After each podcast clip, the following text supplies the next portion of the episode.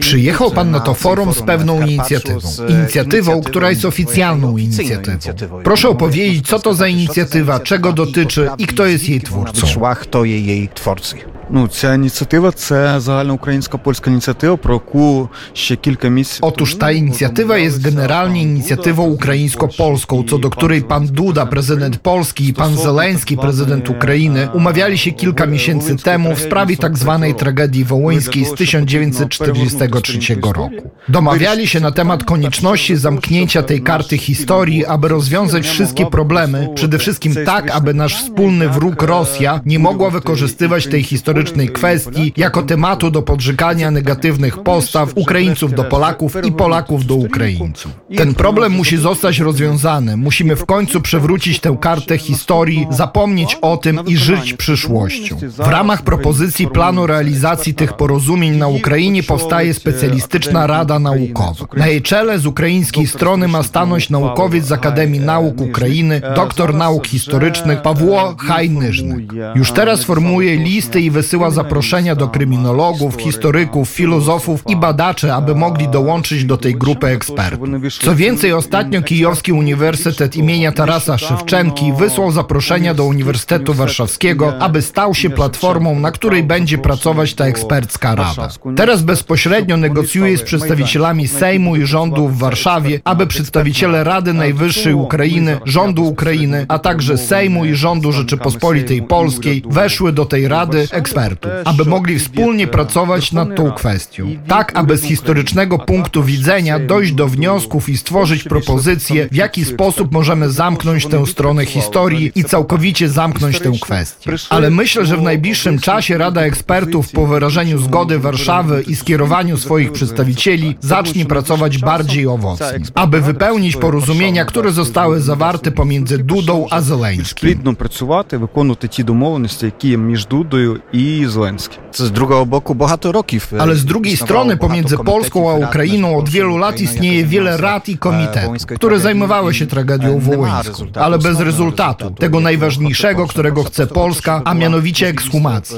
Kiedy będzie zgoda na ekshumację? Czy powstanie tej rady może oznaczać, że taka zgoda teraz nie zostanie wydana? Czy to są zupełnie różne procesy? Jakby e, різні процеси. Я думаю, що Myślę, że w ramach prac tej Rady Ekspertów zostaną przeprowadzone odpowiednie procedury dotyczące ekshumacji. Jest odpowiednie nastawienie. Przede wszystkim Kijów chce raz na zawsze zamknąć tę kwestię, żebyśmy do niej już nie wracali. Żeby nasze kraje żyły przyszłością, a nie ciągle podnosiły to, co było 70 czy też 80 lat temu. 50 років, т- років тому. Ale багато років Wiele lat nie było problemu z ekshumacjami. Ekshumacje po prostu się odbywały. Dlaczego teraz nie można do tego wrócić i zwyczajnie na nie pozwolić? Процесу сказати так, можете робити ексхумацію. Я ж кажу, що Tak jak mówiłem, w ramach tej rady ekshumacje mogą zostać przeprowadzone i to pytanie zostanie zamknięte. проведене і завершено це питання. I to rozmowa Pawła Bobołowicza z deputowanym Rady Najwyższej Ukrainy, panem Ołechem mm, Dundą. Ta rozmowa, przypomnę, będzie do wysłania także na naszym portalu wnet.fm. Dużo dyskusji tyczy, ty, dotyczyło także rzekomego zakazu, jaki mieli dostać e, przynajmniej część deputowanych z Ukrainy. O to też Paweł zapytał pana Olecha e, Dundę, który odniósł się właśnie do tego rzekomego zakazu wy, wyjazdu do Polski dla deputowanych Rady Najwyższej. Posłuchajmy. Jeszcze was zapytаю pro... Zapytam pana o zupełnie inną sprawę, a mianowicie o informacje przytoczone przez jednego z deputowanych Rady Najwyższej Ukrainy, Mykolę Kniarzyckiego. Według jego słów deputowanie Rady Najwyższej Ukrainy mają zakaz wyjazdu do Polski z powodu sytuacji, która ma związek z eksportem ukraińskiego zboża. Pan do Polski przyjechał. To jest zakaz dla ukraińskich deputowanych, czy go nie ma? Ви до Польщі приїхали. То є заборона для українських депутатів чи нема?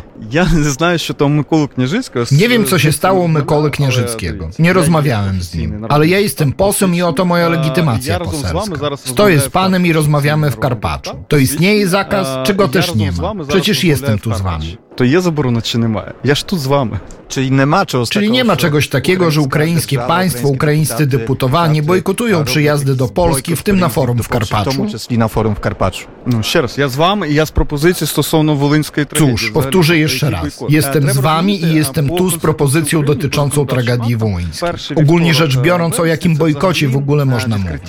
Trzeba zrozumieć pewną kwestię, a mianowicie zgodnie z konstytucją Ukrainy, zgodnie z aktami prawnymi, pierwszy wtorek września jest na ogół dniem otwarcia posiedzenia parlamentu. I to jest wymóg, który musi być spełniony.